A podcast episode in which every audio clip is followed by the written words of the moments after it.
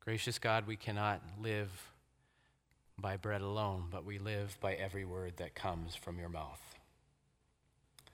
We pray for your living word to be heard, for Christ to walk among us and be present to us, to feed us, and to make us new. Amen.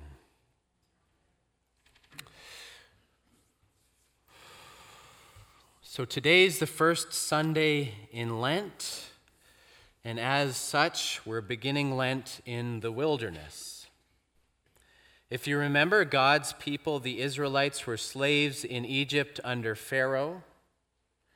And through God's mighty acts of deliverance from plagues to parting the Red Sea, everything that happened in the Charlton Heston film of the 60s, if you've ever seen it, they were brought out of Egypt, leaving both Pharaoh and the chains of slavery behind, together to head out into the Sinai wilderness and towards the promised land.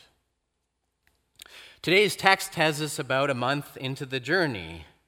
Leaving Egypt was initially a time of excitement and jubilation, singing and, you know, hitting the, the tambourine.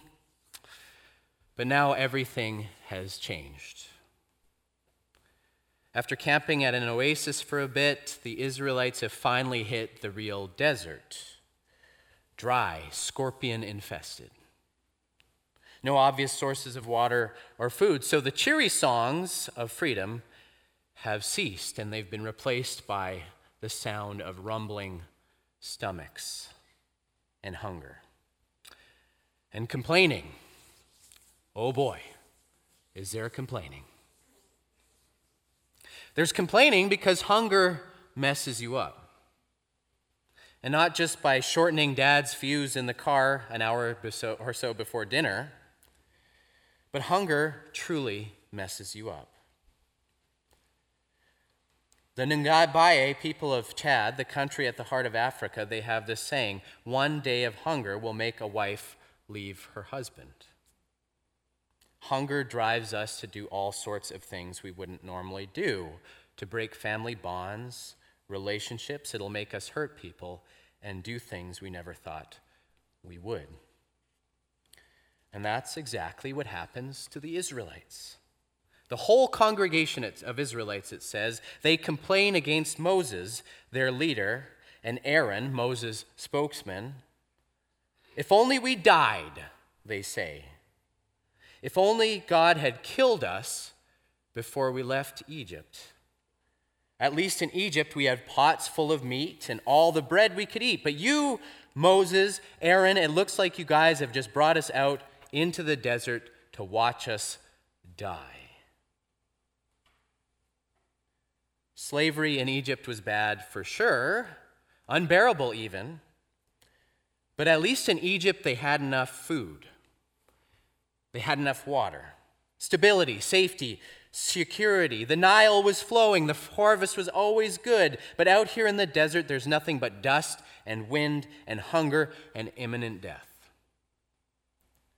So they're complaining that they might as well have died in Egypt, because at least there they die with a full stomach of food. Slavery in Egypt was bad. But freedom, it seems, is worse. Freedom is worse. One Old Testament scholar, Walter Brueggemann, says that here Israel's present anxiety distorts the memory of their recent past, and the immediacy of food overrides any long term hope for freedom. They complain against Moses simply because their hunger overrides every other drive they have. Hunger is the kind of thing that drives freed people back into slavery. Hunger will commandeer all other priorities in life, even if that means eventual destruction and death. Hunger messes you up. Now, few of us have ever experienced the kind of physical hungers that the Israelites experience here. Some of us may have. But we are the rich, one of the richest societies in human history. So maybe physical hunger isn't something that we connect with quite so easily. But physical hunger isn't the only kind of hunger out there. In fact, there's a deeper hunger, a universal human hunger, a spiritual hunger experienced by each and every one of us. A few years ago, I read a book called In the Realm of Hungry Ghosts. It's by Dr. Gabor Mate, a physician in Vancouver's downtown east side, working mainly with people who are living day to day with chemical addictions. Addiction, he argues, is simply is not a simply a matter of bad choices, poor willpower, or moral faults, although those may also exist in the mix. But it's rooted in natural human needs and desires. We're hungry for love. We're hungry for stability, for security, safety, achievement. All of these things give us a powerful sense of release and wholeness when we receive them. Drug addiction tends to be manifest most powerfully in those of us who've had traumatic upbringings, who haven't experienced love, or are, live, or are living lives in constant stress of insecurity. Drugs are powerful because they offer that sense of momentary relief from our hunger pangs, that euphoria that we get from the basics of life. The problem is that they never truly satisfy. We're hungry again, and they eventually destroy us. And he uses a metaphor from Chinese folk religion and Buddhist legends, the hungry ghost, to talk about this drive in us.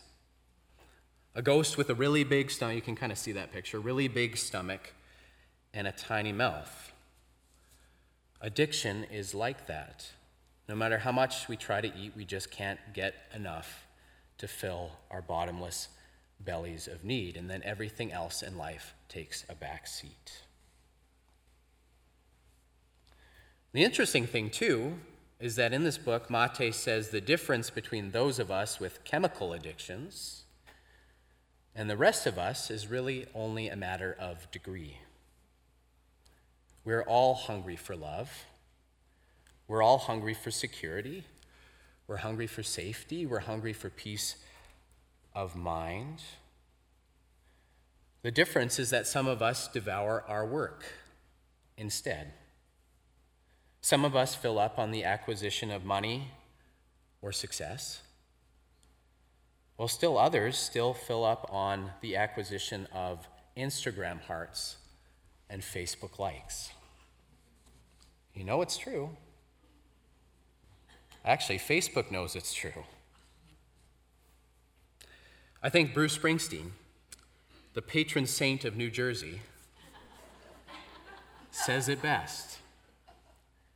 Everybody's got a hungry heart. Maybe I'll sing it. Everybody's, hey, sing it with me. Everybody's got a hungry heart. Everybody's got a hungry heart. Lay down your money and you play your part. Everybody's got a, ha- a hungry heart. And cue the sax. Cue the sax solo in there.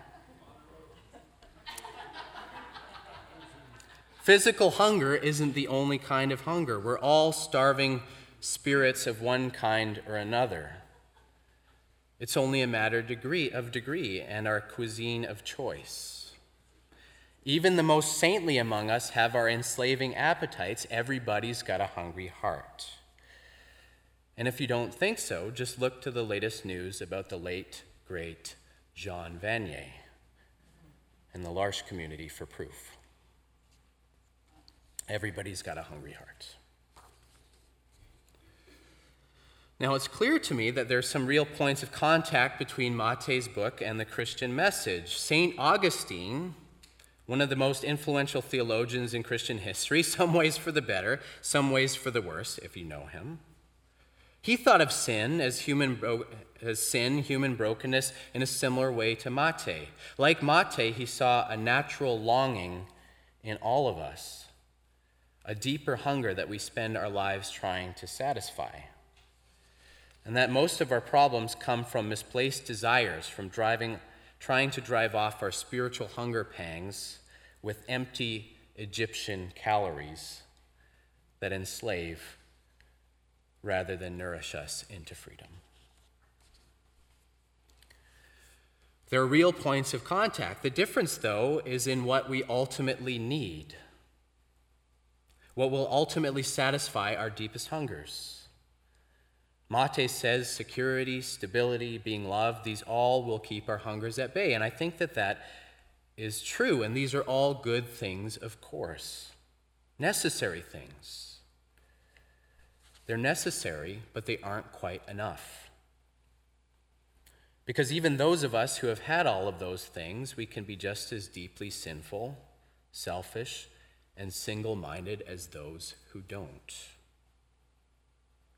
We need more to be freed from our various slaveries, to fill the deep hunger in our souls. We need more because what we truly need is God. Again, I said this last week Sunday school answer. What do we need? God. Now, this is the Old Testament, so you kind of expect God to meet the Israelites complaining with a suck it up at least, or maybe a, a big smoting fireball of some kind. But surprisingly, God hears the complaint and just gives them bread. God hears the complaint and just gives them bread. And God says, Every night I'll give you meat, and in the morning I'll give you bread. And it's kind of funky the way it plays out, of course. I mean, flocks of quails descend on the camp at night. Meat right there. And then this white, flaky substance, it says, covers the camp like dew in the morning. And it's called manna. Manna, which is just a Hebrew pun literally meaning what is it? So, what's it? Lands on the camp at night. We're not entirely sure what it is, but some, some scholars have suggested that it's this sweet resin excreted by a kind of tree lice, if that's delicious for you. They leave it on trees, full of carbs, but it spoils easily, meaning you can't store it. But anyway, I, I don't know if that's true. I just thought it was interesting. I thought I would share. I apologize. but regardless of what it is, though, each day they'll have enough to keep them going. And Fridays they'll get double so they don't have to gather it and they can just rest and relax on the Sabbath day. Each day they'll have their physical needs met so the hunger of Egypt will be no more. But what's interesting about this text is that the bread and the meat aren't just bread and meat. The bread and the meat, they're signs. They're symbols of a greater reality at play under the surface. Moses has Aaron gather all the Israelites together to make the bread and meat announcement to the people. Draw near to the Lord, says Aaron, for the Lord has heard your complaining. I mean, it's not entirely clear as to what it means to draw near to the Lord. Do they pray? Do they sing? Do they just pay attention? We don't know. But as they do, it says, as they do, the glory of the Lord appears in the cloud above the wilderness. God shows up. God is in the forsaken place of hunger, in that desert place of hunger and famine and suffering. God shows up. God shows up and says this to Moses Tell them that I've heard their complaining. Tell them that at night I'll send meat and in the morning bread, and in either case you shall know that I am the Lord your God. Tell them, and they'll know that I'm the Lord your God. So the meat and the bread will fill their stomachs, but it's also more than that. The bread is a sign of God's presence in the wilderness. It's a promise to them that they can turn away from Egypt and slavery for good. They can press on towards freedom, knowing that out there their deepest hungers will be satisfied because they're satisfied by the living God. Their hungers are satisfied by the living God. To quote St. Bruce again, everybody's got a hungry heart. You, me, every one of us, we want freedom. We want fullness of life. But like the Israelites in the wilderness, we turn back to Pharaoh the moment of hunger that the moment of hunger pang hits.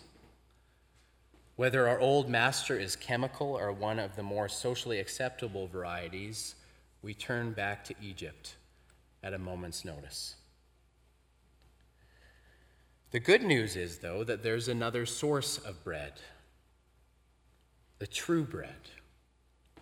When it comes to the spiritual life, the market is open and not closed. In a moment, we'll be celebrating the sacrament of Holy Communion, where each of us will be invited to the table of Jesus to receive gifts of bread and wine. Because in the New Testament, John chapter 6, Jesus connects himself with this story. I am the bread of life, he tells his disciples. I am the bread of life. And whoever comes to me will never be hungry, and whoever believes in me will never be thirsty. At the table, Jesus Christ offers himself to us in the here and now. At the table, we receive the bread that carries with it the same promise that God gives Israel in the desert the promise that we too can leave Egypt that we too can leave our enslaving hungers behind and never look back. Because in God we have all the safety, the security, and all the love we will ever need. So, this Lent, may this be the first step in our journey away from Egypt. May we, may you turn away from the powers of sin and death. May you turn away from the junk food of Pharaoh, away from all the patterns and behaviors that oppress your soul and cause your neighbor injury. Let us turn away and instead set our hearts, our souls, and our stomachs towards the wilderness knowing that when we do, we are drawing near to the Lord and that the promised land is on the other side.